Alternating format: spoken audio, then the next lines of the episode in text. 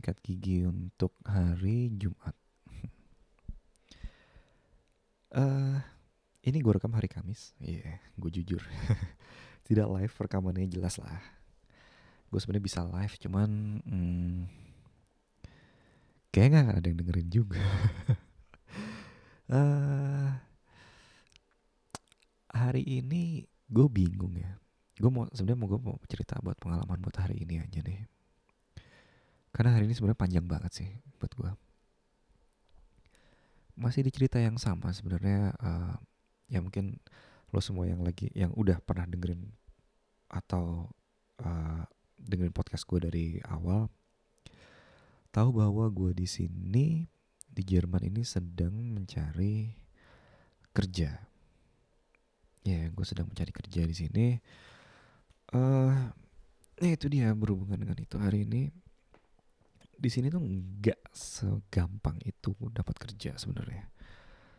Ya ya sama mungkin ya kalau di Indonesia itu juga susah lah ya buat kita buat nyari kerjaan ya. Masuk kuliahnya susah gitu apalagi begitu udah beres lulus susah nyari kerja.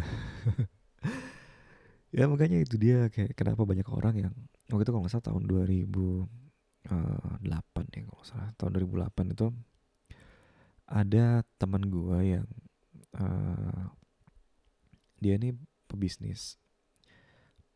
Namanya nggak akan gue sebutkan dan uh, bisnisnya apa nggak akan gue sebutkan yang jelas dia bisnis uh, clothing. Clothing. Jadi ada satu brand yang sangat terkenal di Bandung. Dia uh, ngeproduksi itu gitu. Jadi uh, ya clothing sih. Kebanyakan sih sebenarnya uh, jeans dia. Dia produksi jeans. Kalau nggak salah dia tahun 2008 dia produksinya itu itu uh, sangat terkenal banget gitu waktu itu di Bandung pada zaman itu. Dan uh, ini orang super baik gitu. sama gue baik banget.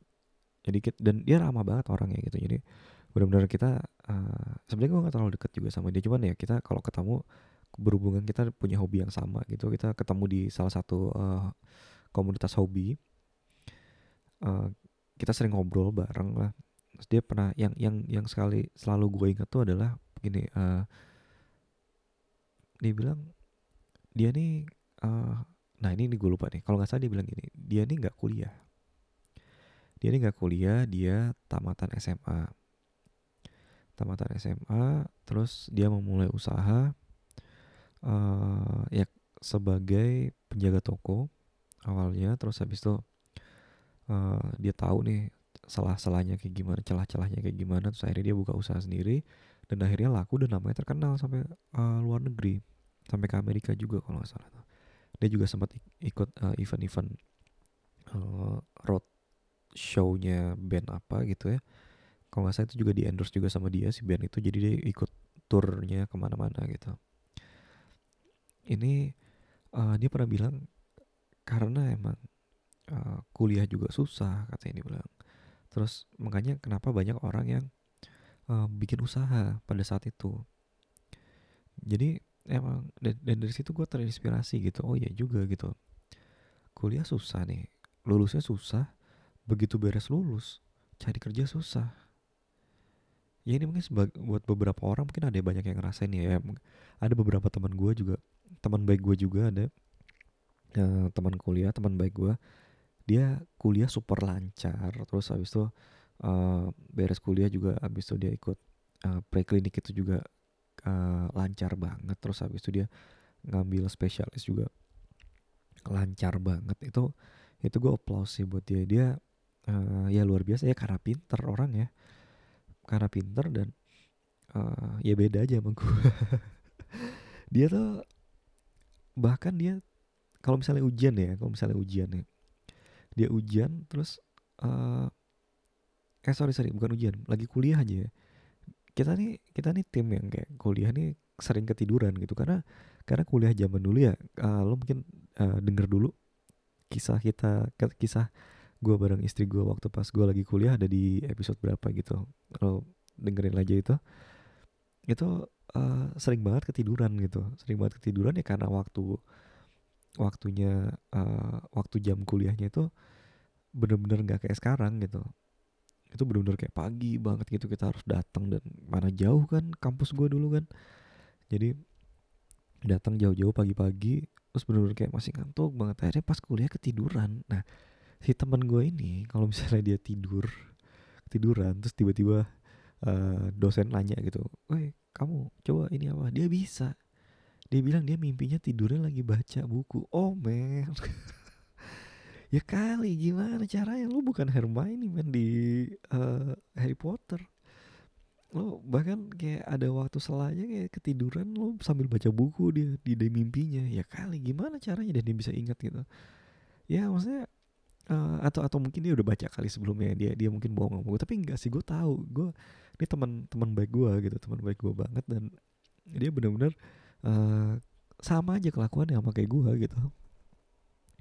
Tapi ya bedanya itu uh, lebih lebih otaknya lebih berisi deh gue aduh uh, ya emang itu lah itu uh, balik lagi tentang pekerjaan tadi. Hmm, ya itu tadi temen gue kan yang yang uh, yang bisnis usaha tadi usaha clothing tadi dia bilang itu kan ya udah susah sekarang makanya kenapa orang banyak yang buka bisnis gitu nah dari situ tuh kayaknya uh, mulai nih gue ngeliat kayak uh, apa istilahnya exmut exmut ya.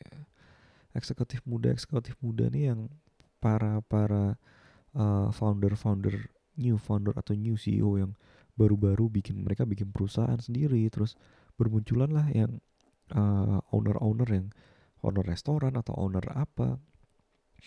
Itu semuanya isinya anak muda semua gitu yang zaman dulu mungkin pas uh, gua zaman gua kuliah waktu itu uh, masih kayak zamannya oh yang punya ini pak ini yang punya ini uh, kalau apa ya, di Indonesia uh, haji ini gitu yang punya ini si pak ini yang punya ini pak ini gitu. Uh, yang punya ini kok ini gitu. Itu itu masih dalam usia relatif yang maksudnya uh, seumuran bokap gua gitu udah udah yang udah senior senior semuanya. Dan begitu uh, menginjak tahun-tahun sekarang mungkin sekarang bahkan ada yang uh, baru lulus SMA mungkin dia udah udah punya usaha kali mungkin aja bisa aja gitu. Ini makanya kenapa kayak uh, tapi itu bagus itu itu maksudnya tanda bagus karena uh, ekonomi di Indonesia makin berkembang gara-gara itu gitu. Dia makin banyak menerima lapangan usaha baru gitu banyak menerima orang-orang baru buat usaha dan mungkin bahkan kayaknya mungkin kayak bosnya uh, bos bos bos bosnya yang ada di situ mungkin bahkan lebih muda daripada yang kerjanya itu mungkin aja gitu. Nah itu uh, apa ya harusnya seperti itu sih gitu membuka lapangan pekerjaan yang baru itu sebenarnya yang yang bagus gitu. Nah beda halnya di sini sebenarnya. Sebenarnya uh, kalau boleh jujur bisa aja buka usaha gitu di Jerman sini bisa aja bisa banget gitu sebenarnya. Cuman uh, apa ya sebagai orang asing yang tinggal di luar negeri ngerasanya kalau buat gue sendiri tuh masih belum uh, aman ya. Sebenarnya kalau dengan pindah ke luar negeri aja lo meninggalkan zona aman kan sebenarnya. Tapi uh, si apa ya kayak berang, kayak yang berbau-bau dengan regulation berbau-bau dengan uh, hukumnya tentang apalagi ya kayak uh, ya pokoknya peraturan lah ya lebih ke administratifnya itu kalau uh, kalau gue pribadi tuh gue kurang pede sebenarnya belum pede lebih tepatnya. Jadi ya mau nggak mau gue harus melihat dulu kan keadaan sekitar gitu. Jadi ya gue memutuskan untuk udahlah tar dulu untuk buka usaha di sini gitu. Jadi akhirnya gue memutuskan untuk mencari pekerjaan dulu di sini. Dan ternyata emang susah banget nyari kerjanya. Uh, mungkin kalau misalnya ada teman-teman gue nih yang di sini yang dengerin sebenarnya belum ada teman gue di sini yang gue kasih tahu kalau gue punya podcast uh, kalau misalnya buat teman-teman gue yang ngedengerin ya mungkin lo tau lah emang betapa susahnya buat mencari pekerjaan di sini. Dan beberapa uh, info yang pernah gue denger bahkan setelah kayak lo dapat kerja di sini terus tiba-tiba kayak uh, pekerjaan lo nggak cocok nih sama bidang lo. Terus habis itu misalnya uh, oh lo ternyata besar pasak daripada tiang nih. Lo nggak bisa saving money ini dan lain-lain bla bla bla. Terus akhirnya lo kayak harus ditol ditolak buat uh, visa kerja lo dan lo harus pulang ke negara asal gitu. Menurut gue kayak lo udah spend banyak banget uang di sini gitu buat uh, ya buat biaya hidup ya. Maksudnya di Indonesia juga lo pasti bakal spend uang juga banyak gitu buat biaya hidup. Cuman di sini kan pasti lebih lebih lagi gitu lebih ya gimana? Jauh dari jauh dari keluarga jauh dari orang tua. Maksudnya kalau misalnya di Indonesia kan mungkin misalkan uh, tinggal uh, di kota yang sama sama orang tua gitu. Kalau misalnya kayak makan ah udahlah nebeng orang tua dulu lah gitu. Sementara sama makan siang makan malam ya mungkin kan. Atau mungkin kayak semuanya ya ya pokoknya intinya harganya beda lah beda jauh gitu. Di sini uh, kebutuhannya lebih lebih tinggi dengan gaya hidup yang sama sama yang di Indonesia gitu. Itu karena per, perbedaan uh, perekonomian kita di Indonesia beda sama Jerman. Itu suatu hal yang wajar.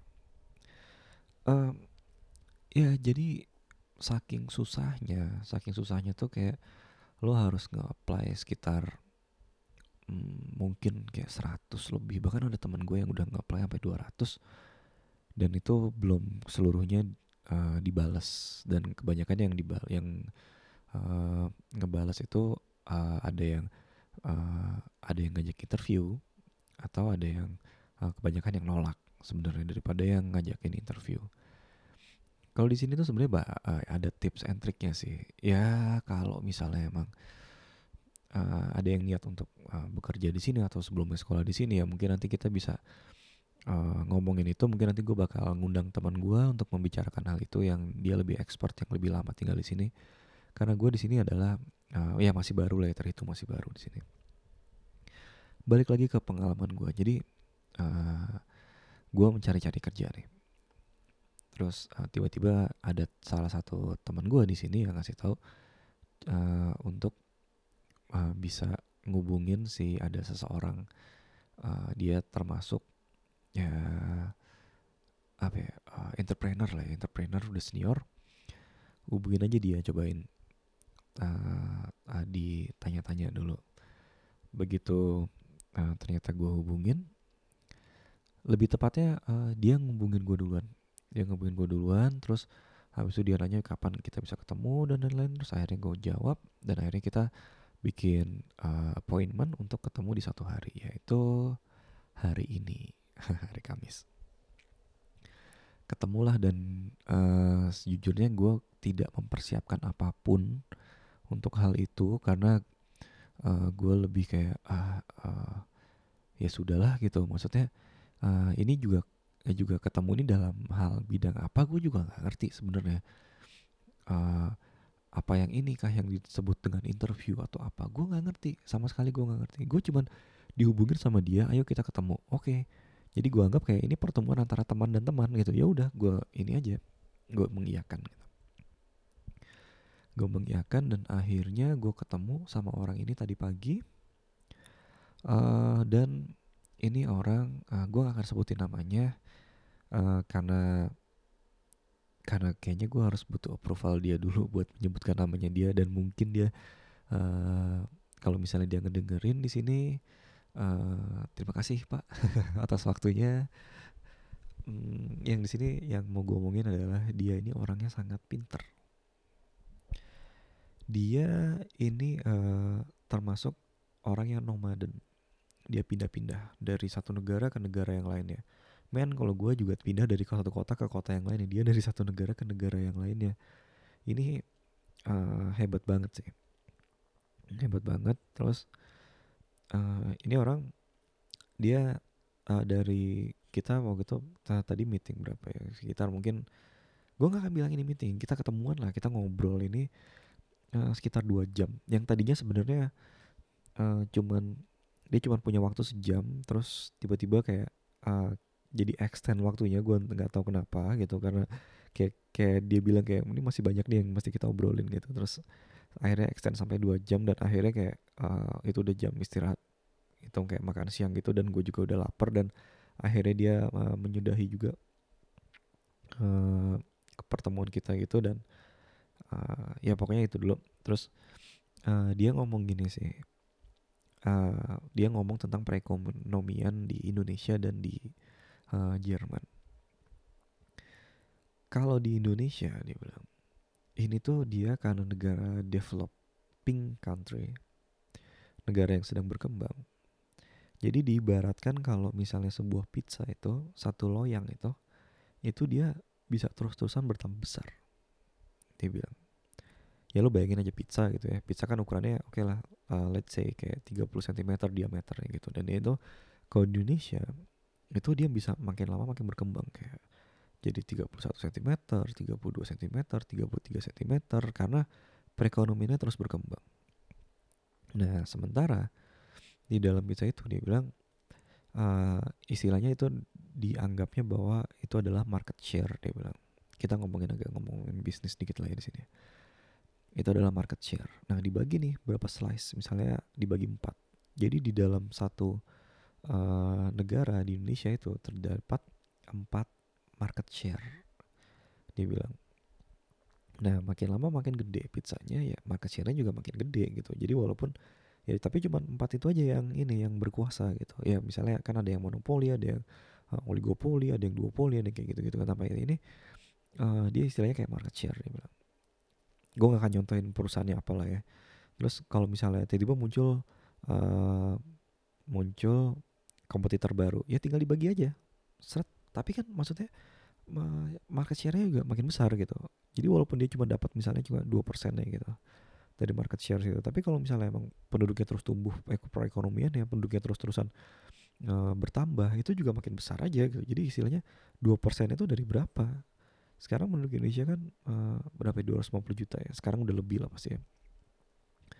Itu pasti kayak dua persennya bakal nambah terus kan? Misalnya kayak 300 juta sekarang penduduk Indonesia. Ya dua persen dari 300 juta men. Ya banyak juga gitu. Ya kayak gitulah dia mengupah makannya makin besar. Nah sedangkan kalau di Jerman sini dia bilang uh, ya udah satu pizza itu tuh nggak akan berkembang. Segitu aja udah kalau misalnya nanti tiba-tiba dapat kompetitor baru ya bagi aja lagi slice-nya. Jadi market share-nya kebagi lagi di situ. Ada ada bisa paling ya lo harus beli sih uh, market yang sebelah. Kalau lo mau dapat share yang lebih banyak atau lo ya mau nggak mau lo harus tendang sebelah lo.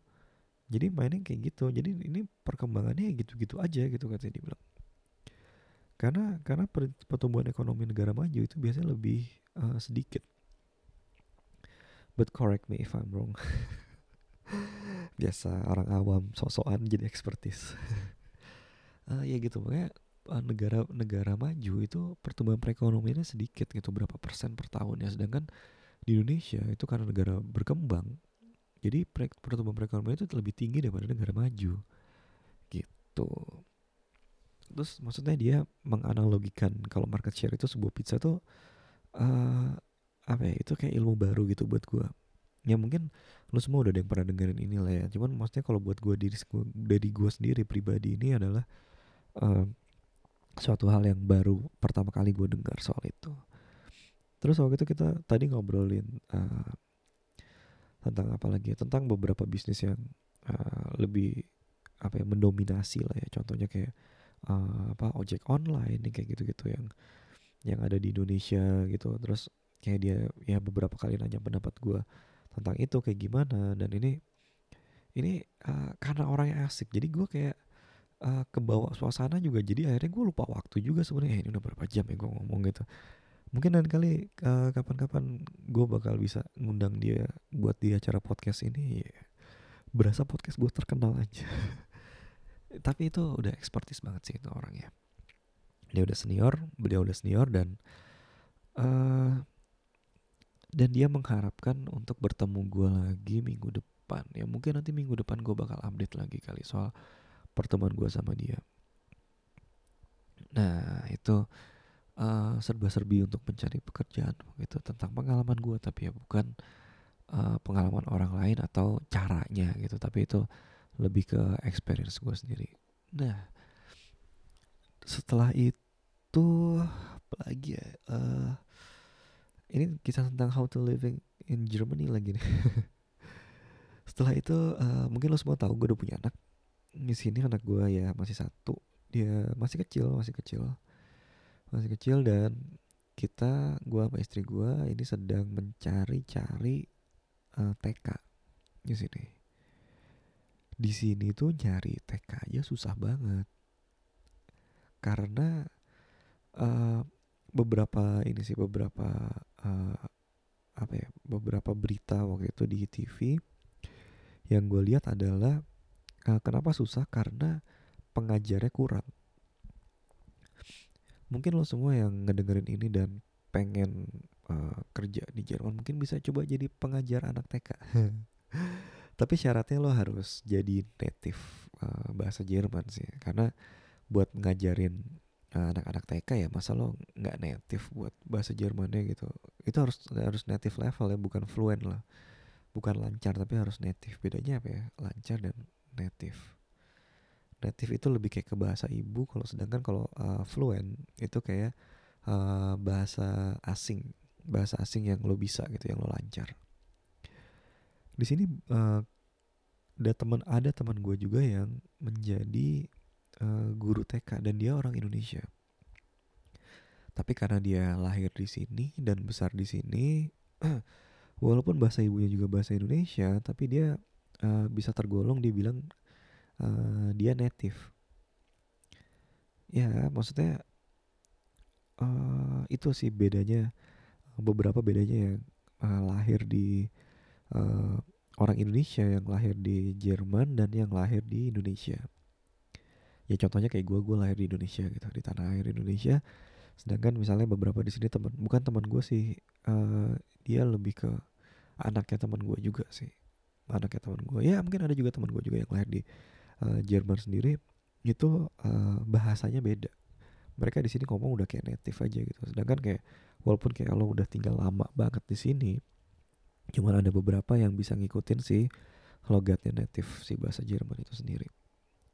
Ya asal lo tau aja bahasa Jerman itu nggak segampang bahasa Inggris lebih tepatnya.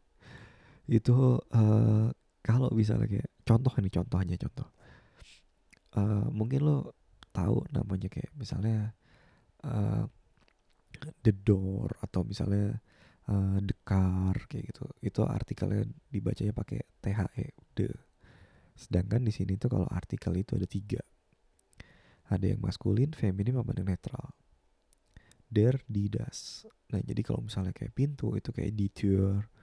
Terus uh, uh, apalagi tadi gue bilang pintu mobil tuh misalnya uh, das auto gitu. Jadi kayak kalau mobil itu artikelnya uh, netral. Kalau misalnya pintu itu artikelnya feminim gitu.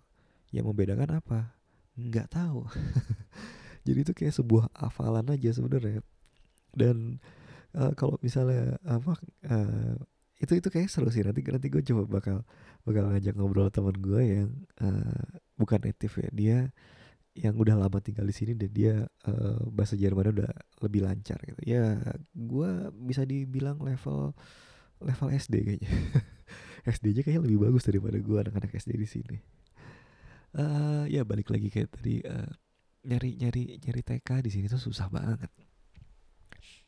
Karena pengajarnya kurang di sini. Dan bahkan selain pengajarnya kurang itu uh, ya jadi gimana ya kayak misalnya uh, eh, TKA nih ya dia uh, menampung untuk uh, masuk 20 orang. Dan dalam di waktu yang sama kan nggak uh, bisa nih dia si pengajar yang sama ini misalnya dia nampung 20 orang yang lain tapi di TK yang lain ya gak sih? Jadi nggak uh, nggak apa ya intinya pengajarnya kurang gitu dan sampai sampai akhir. Dan dan uh, tempatnya juga kurang. Selain pengajar kurang dan tempatnya juga kurang. Sampai ada uh, ide dari pemerintah sini. Mungkin kalau dibilang kayak anggota DPR di sini gitu ya.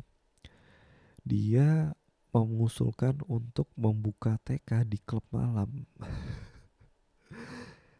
Itu itu uh, ide yang bagus. Ide yang bagus tapi absurd banget. Lo bayangin gak sih kayak TK tapi di tempat klub malam gitu tempat-tempat dugem. Karena alasannya adalah tempat-tempat klub malam ramenya cuma malam. Jadi uh, dalam waktu pagi tuh kayaknya bisa dipakai dulu tempatnya fasilitasnya untuk uh, sebagai TK ya gue ngebayangin aja sih gitu. Gue gue dan istri gue adalah orang yang uh, jarang banget gitu ya ke tempat-tempat klub malam gitu ke tempat dugem. Dunia gemerlap ya. Mungkin anak sekarang udah beda kali ngomongnya. Kalau zaman gue ngomongnya masih dugem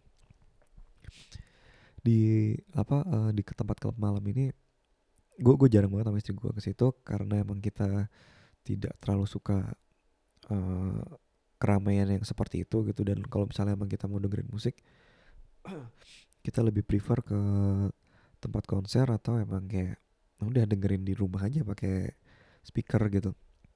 Atau lihat di TV aja gitu. Kita berdua lebih prefer itu sebenarnya.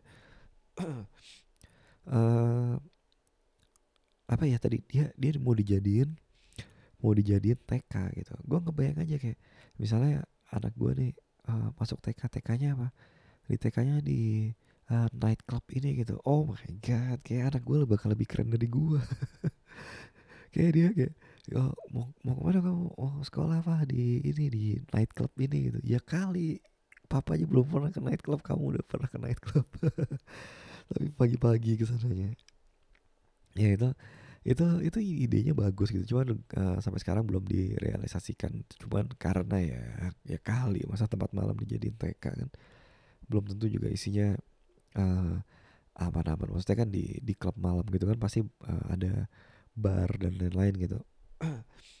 Di sini sebenarnya nggak terlalu masalah ya buat hal-hal lagi gitu gitu dan anak-anak biasanya juga sudah melihat hal itu dari awal mereka uh, ya bang ya tinggal di sini kalau mau dibilang kayak gitu ya. Jadi tapi ya uh, coba deh apa ya kalau kalau kalau gue sendiri gitu kalau gue sendiri gue sebenarnya sebenarnya nggak masalah gitu.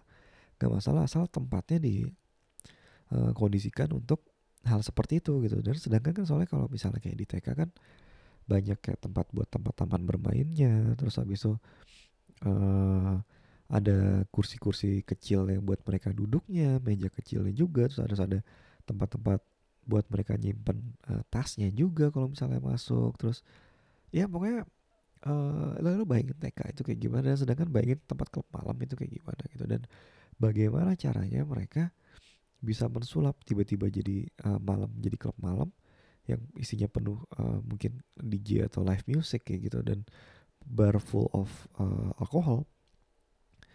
Terus diubah sebagai uh, tempat yang uh, apa istilahnya unyu-unyu gitu tempatnya kecil gitu terus ada tempelan-tempelan uh, apa anak TK gambar lo bayangin kayak misalnya lo malam-malam oh gue mau dugem lah gitu. Ke tempat malam tapi kok tiba-tiba kok kenapa ada gambar uh, gunung dan matahari?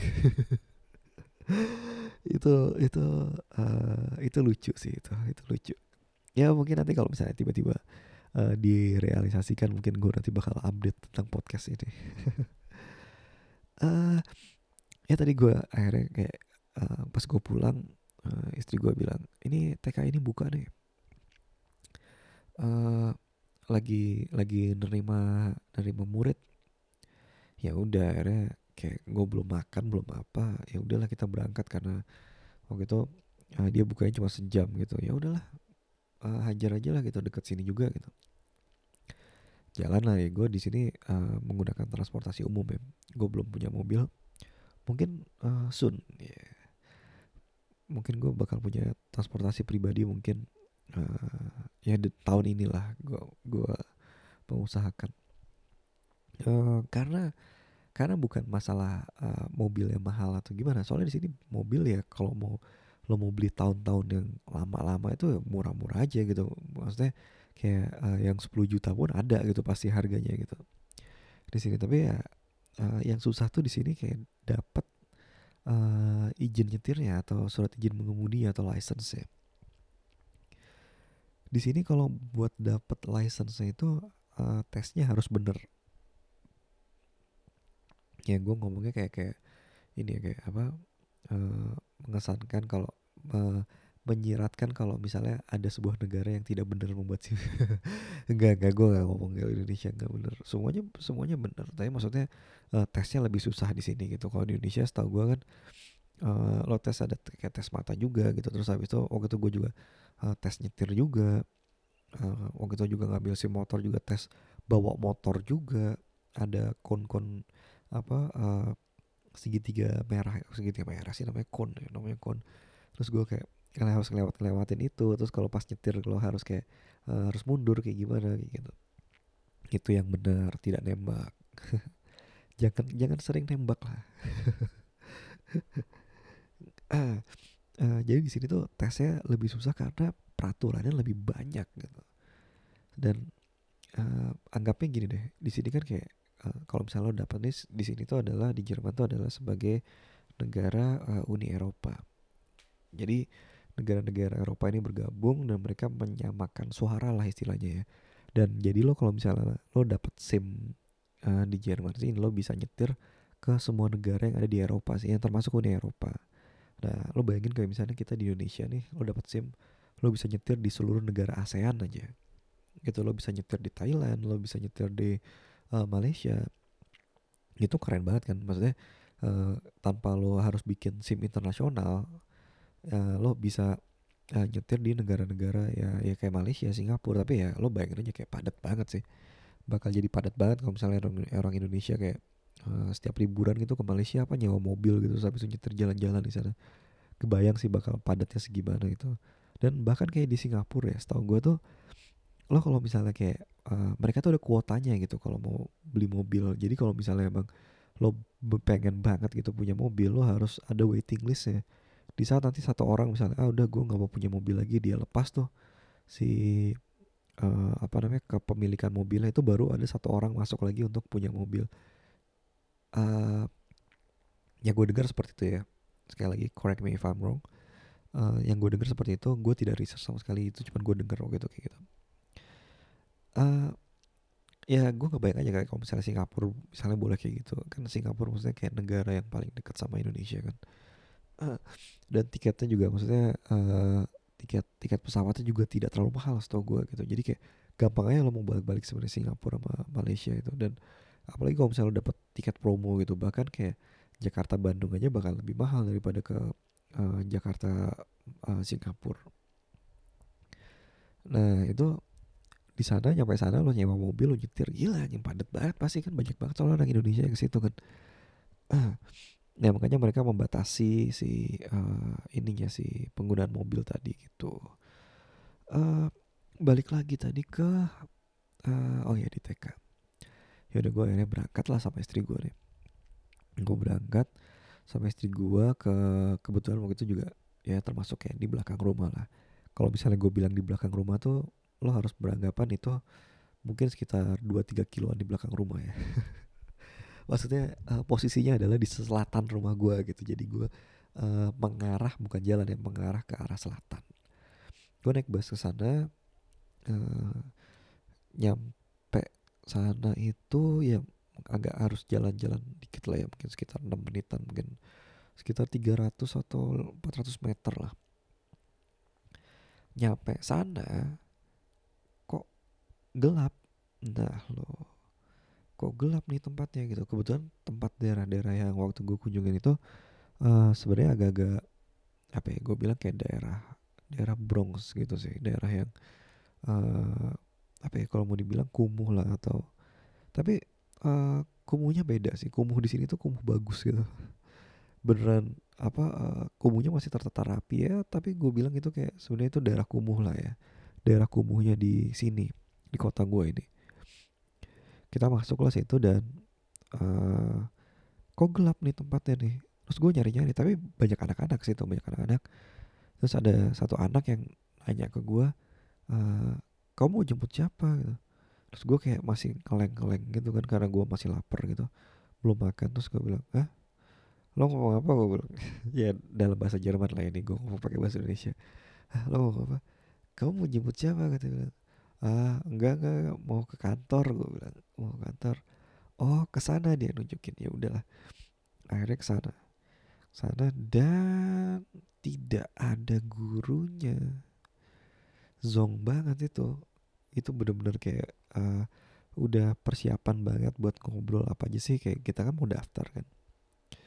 Mau daftar karena karena tuh ngantri banget. Jadi ada ada salah satu yang uh, waktu itu istri gue bahkan masih hamil nih waktu itu. Kita daftar nih kita daftar di uh, salah satu TK ya adalah depan rumah. Ya yeah. ingat ya depan itu anggap aja 2 atau 3 kilometer depan rumah gue itu uh, kita itu daftar ini lagi hamil ya istri gue lagi hamil ya.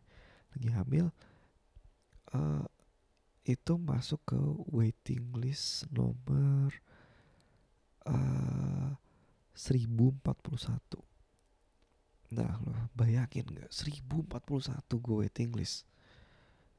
Kapan Kapan gue dapat nomor Jadi nomor 41 nya harus nunggu 1000 lagi Lo bayangin sih? 1000 anak. Oke anggap aja kayak uh, Per semester aja ya. Per semester, kan semua per semester Tiap 6 bulan kan.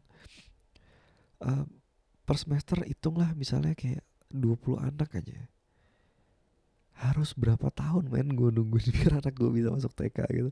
Di sini soalnya uh, uh, kalau nggak salah gue lupa masuk TK itu bisa dari usia uh, dua bulan kalau nggak salah. Soalnya kayak uh, karena di sini kan uh, orang tuanya misalnya pada kerja cuma ya kasihan aja sih sebenarnya kasih uh, masukin TK umur dua bulan gitu mau ngapain masukin TK umur dua bulan gitu. Tapi biasanya mereka di sini bisa ngambil uh, apa sih istilahnya kayak uh, jadi kayak lo jadi orang tua harus lo bisa ambil cuti gitu. Selama setahun gitu itu boleh lo jadi kayak ya gue lebih setuju gitu sih kayak mending usia-usia anak umur uh, di bawah satu tahun tuh kayak mending harus sama orang tuanya dibanding kayak dimasukin ke uh, eh, TK atau penitipan anak gitu. Ya di sini uh, startnya dari umur dua bulan ya lo bayangin aja dua bulan dia mau ngapain gitu. Lo cuma kayak teman naruh anak terus lo naruh uh, apa ya uh, bisa dibilang kayak uh, asi ya asi asi peras gitu. Atau misalnya pun ada susu susu formula lah mungkin ya. Taruh situ dan nanti kayak gurunya yang bakal minumin gitu. Terus kayak ya itu ya aneh aja sih umur dua bulan. Tapi gue belum pernah lihat sih ada yang umur dua bulan ditaruh gitu. Biasanya kayak udah rata-rata udah bisa jalan sih. Nggak nggak bisa jalan kayak masih masih uh, merayap merayap gitu. Belum belum bisa jalan juga udah udah ada yang masuk di sini. Mungkin sekitar umur 8 bulanan kali 8 sampai satu tahun gitu kayak yang apa ya uh, the youngest uh, student ya kalau oke okay, the youngest student di TK itu kayaknya umur segituan. Iya dan jadi ternyata zong gitu gue masuk gurunya nggak ada. Sedangkan uh, istilahnya tuh di sini kayak waktu berbicara. Nah waktu berbicara itu hari ini hari Kamis jam sekian apa jam sekian gitu. Pantas kenapa nggak banyak orang sih itu gitu loh. Itu yang gue yang gue heran gitu. Pas masuk kok kayak sepi banget ya kok gelap gitu. Ternyata emang nggak ada men. Nggak ada. Si petugasnya tuh nggak ada yang ini. Terus bak tapi gurunya ada. Gurunya ada cuman si istilahnya apa ya kayak kepala sekolahnya mungkin ya yang nerima murid itu. Si kepala sekolahnya ini tuh nggak ada gitu. Jadi ya ya udah mau gimana lagi? Terus uh, kita nanya minggu depan ada nggak? Ada ada. Minggu depan uh, hari Selasa atau Kamis kamu sini lagi aja. Men ya ya udah gitu. Mau gimana lagi? Mau gimana lagi? Ya udah terus akhirnya ada uh, ada tempat kedua yang kita tuju juga. Sama dia buka juga dari jam uh, siang sampai jam 4 kemudian yang pertama kan jam 2 sampai jam 3 ini dulu jam 2 sampai jam 4 eh, nggak uh, jauh dari situ juga di belakang uh, si TK itu. Ingat anggap 3 kiloan. Di belakang dan itu ya kita jalan kita jalan dikit terus habis itu naik uh, kendaraan umum. Naik kereta atau naik bus ya tadi naik bus kalau nggak salah. Terus uh, sampailah nggak sih pasti sempat jalan dikit dan akhirnya sampailah kita di TK yang kedua. Ini tempatnya lebih lebih asik kalau gue bilang. Jadi depannya itu tuh ada sungai gitu. Lo bayangin ya depannya sungai terus ada angsa-angsanya gitu. Ya kalau di Indonesia kali kali ya. Di sini namanya sungai di Indonesia namanya kali uh, dia ada angsa-angsanya gitu terus ya gue kebayang sih kalau musim panas pasti bagus banget ini. Terus itu tuh kayak sepanjang jalan apa sih hanya waterfront ya kalau nggak salah ya. ya dia membuat si tempatnya seperti itu gitu. Jadi sepanjang jalan itu tuh sungai dan sebelahnya adalah uh, jalan mobil dan habis itu baru trotoar. Nah si TK-nya di sebelahnya trotoar itu ya bisa bayangin kan? Ini uh, dari depan gue udah lihat wah oke okay nih tempatnya. Uh, dan ini ini kebanyakan kayak biasanya kayak di apartemen gitu apartemen gedung-gedung apartemen dan di bawahnya dipakai buat TK itu kebanyakan kayak gitu sih biasanya. Dengan uh, apa istilahnya kalau gue bilang sekolah yang sama dengan nama sekolah yang sama ini mereka punya banyak cabang di sini. Masuklah gue bak masuk. Terus di dalam ternyata udah ada uh, orang yang lagi uh, apa ya lagi mau daftar juga. Jadi kita disuruh nunggu di situ. Oh ya gini nih yang yang yang yang gue sebenarnya agak-agak bukan uh, agak bikin ribet sebenarnya itu adalah pintu masuk ke TK ini beda-beda men. Setiap sekolah ini beda-beda dia punya aturan pintu masuknya. Gue pernah ngejemput uh, anaknya teman gue di sini. Dari sekolahnya di sekolah SD di sini. Gue ngejemput dan itu uh, di pintunya itu pakai nomor. Dan nomornya ya semua orang udah tahu gitu. Dan gue juga ngelihat orang yang modern mandir di situ juga gue udah tahu gitu. Itu pakai nomor di situ terus uh, ada yang waktu itu gue kunjungin juga sama istri gue itu harus uh, mencet bel tapi belnya yang mana gitu. Terus ada juga yang tinggal harus mencet uh, tombol buka. Habis itu ada yang oh anjir pokoknya ribet banget lah itu. Ribet dan soalnya kan gini dia mereka buat safety buat anak-anaknya dong ya nggak jelas kan? Maksudnya biar mereka nggak tiba-tiba uh, keluar apa tanpa sepengetahuan si gurunya iyalah jelas lah gue tahu itu. Demi keamanan. Jadi si lokasi si tombolnya itu tuh kadang tidak terlihat oleh mata lu sendiri gitu. Ya lo bayangin aja kayak mau mau masuk rumah nih tapi eh masuk rumah orang nih misalnya. Eh jangan masuk rumah orang lah ya masuk ke uh, mall misalnya. Masuk ke mall tapi lo harus kayak uh, mencet tombol buka atau harus nge-call ah pokoknya kayak harus ngubungin orang yang di dalam atau harus mencet bel dulu dan eh, tapi itu tidak tidak apa ya tidak eye level gitu tidak sesuai dengan uh, tinggi mata lo gitu. Ini kan menyebabkan menyebabkan uh, gua mencari-cari di mana nih tombolnya kanan kiri kanan kiri gak ada. Dan kebetulan karena karena sudah terbiasa oleh hal itu jadi gua sama istri gua jadi kayak tahu gitu kayak oh ini yang ini tombolnya. Dan, dan bahkan tadi uh, ini kan sekali lagi ini tuh demi ke uh, amanan si anak-anak yang uh, sekolah di situ. Ini bahkan ada uh, kan ada ada pintu pintunya tuh ada beberapa lapis gitu pokoknya. Beberapa lapis dan pintu keduanya itu kalau misalnya uh, dibuka full dia ada magnet yang nempel di kakinya di kaki si pintu itu tadi. Nah kalau bisa lo tarik ini pintu itu nggak bakal bisa ketutup pintunya. Dan ini waktu itu pernah ada uh, satu TK yang gue kunjungin gitu juga. Waktu itu karena saking ramainya akhirnya kayak gue ah gue tunggu di luar deh gitu sama anak gue. Dan istri gue yang masuk waktu itu. Dan ini kan pintunya kebuka dan waktu itu lagi dingin banget. Lagi dingin banget dan lagi angin banget dan gue harus menutup itu pintu. Itu karena ada satu orang yang tiba-tiba membuka dan tiba-tiba crack nempel magnet ya gue tidak bisa menutup itu pintu sama sekali. Oh my god gue bingung. Gimana cara nutupnya? Gue tarik tarik gak bisa lah ini. Terus gue uh, waktu itu gue nggak tahu waktu itu gue nggak tahu ini cara nutupnya kayak gimana.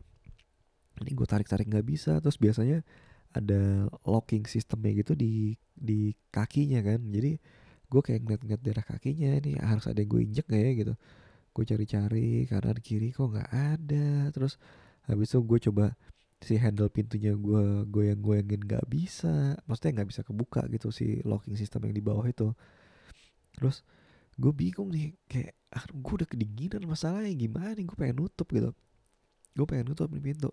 Terus akhirnya tiba-tiba ada uh, satu anak datang. Anak kecil datang terus dia bilang ke gue kalau uh, itu harus di, dipencet yang itu. Gue lihat lihat ke atas gitu. Oh my god gila tombolnya tinggi banget itu. Lo lo bayangin aja kayak uh, gue tinggi 173 cm pendek ya. 173 cm dan itu tuh kalau misalnya kayak gue rentangin tangan gue ke atas itu kayak setengah tangan gue harus gue lipat gitu. Jadi berapa ya? Sekitar tombolnya itu di 180 sentian gitu loh. Itu harus lo pencet bunyi itu baru kebuka. Plak. Baru bisa nutup pintunya. Drak. Dan waktu itu gue nutupnya dari luar. Oh. dan gue nutupnya dari luar dan gue bingung cara masuknya lagi. Terus akhirnya gue uh, ya sudahlah akhirnya gue jalan pergi dari situ. Gak tau ke mana gue keliling-keliling. Gue bilang gue gak ngerti cara buka pintunya karena waktu itu uh, pintunya sudah terbuka dari awal dan gue mau nutup karena gue nunggu di bawah waktu itu ya udah akhirnya gue jalan-jalan muter-muter nunggu istri gue dan gue kedinginan di situ. Kasihan anak gue uh, ya seperti itu sih serba-serbi uh, nyari. Oh tapi gue belum gue belum beres tadi. Ya gitu. Uh, ya jadi tadi ada orang. Udah ada orang dalam ya. Terus uh, akhirnya uh, gue ya harus menunggu kan harus menunggu dan itu kayak banyak banget orang tua yang datang untuk uh, ngejemput anaknya atau uh, ya rata-rata semua ngejemput anaknya karena waktu itu udah jam pulang. Terus habis itu uh, setelah beres uh, beres orang yang di dalam mereka keluar dan gue disuruh dipersilakan untuk masuk oke gue masuk berdua sama istri gue awal langsung dia tanya adalah kamu mau daftar buat tahun berapa? Oke itu pertanyaan awal. Tahun berapa? Ah gue baru tadi ada telepon. Dan gue lupa tadi terakhir gue ngomongin apa ya? Gue lanjut nama yang gue inget aja deh. Uh, oke okay, tadi gue masuk sama istri gue ke tempat ini dia langsung nanyain tuh. Lo mau daftar buat tahun berapa? Jangan bilang lo mau daftar buat tahun ini 2019 kita nggak punya tempat dia bilang. Men gue belum ngomong dia udah ngomong kayak gitu gue langsung uh, oke okay, gitu. Cuman dia bilang kalau misalnya emang uh, apa namanya kalau misalnya kayak apa ada tiba-tiba ada yang cabut atau misalnya dia pindah tempat kan soalnya kan ada beberapa anak yang misalnya dia daftar tempat lain ya kan. Misalnya lebih dekat dari rumah dia ternyata ada nih yang kosong gitu dia daftar dan itu keterima jadi pindah. Nah di situ kan ada yang kosong kan jadinya. Ya udah kayak lu bisa masuk gitu gitu. Cuman ya sekali lagi ini waiting list lagi. Waiting listnya ah gimana ya kayak nggak maju-maju gitu waiting list yang nggak kayak waiting list di uh, restoran Jepang yang terkenal gitu di Indo. Waiting list tapi panjang tapi maju gitu. Yang ini tuh kayak waiting list lo kayak seakan kayak stagnan banget lo di situ-situ aja gitu. Ya itu ah uh, wah gila udah mau hampir habis ininya. Nanti kalau game bentar lagi gak bakal gue tutup sih ya. Pokoknya terus akhirnya uh, eh, gue istri gue ya ya udahlah isi aja dulu formulirnya gitu. Terus dia kayak bilang kalau ini ada peraturan baru nih sebenarnya. Jadi kita kan uh, karena branch gitu ya termasuk cabang ya jadi kita terintegrasi gitu sentralisasi. Jadi terus gue bilang kenapa nggak ada dulu men? Kayak gitu. Jadi gue cuma kayak daftar satu mana yang kosong bisa masuk anak gue gitu selesai kan permasalahan gitu daripada gue kayak harus berkunjung ke tempat yang ini ke tempat yang ini gitu. Terusnya gue lebih setuju kayak sentralisasi aja sih udah satu tempat gitu. Tapi itu ternyata uh, akhirnya mereka bisa gitu sentralisasi dan akhirnya kita juga daftar situ uh, sampai tahun 2021 tahu udah dapetnya kapan. Ya yang penting kan usaha dulu kan. Sisanya berdoa ya pokoknya uh, itu serba-serbi sih. Gue gak tahu sebenarnya judul buat podcast kali ini apa nih. Karena udah terlalu panjang. Ya mungkin gue bakal ngudahin sampai nyudahin sampai sini dulu nih karena karena baterai alat rekam gue udah habis dan gue tidak punya uh, spare buat baterai tambahan. Jadi ya sampai sini dulu buat podcast untuk hari Jumat. Podcast sebelum sikat gigi dan pesan gue cuma satu untuk selalu sikat gigi setelah makan dan sebelum tidur.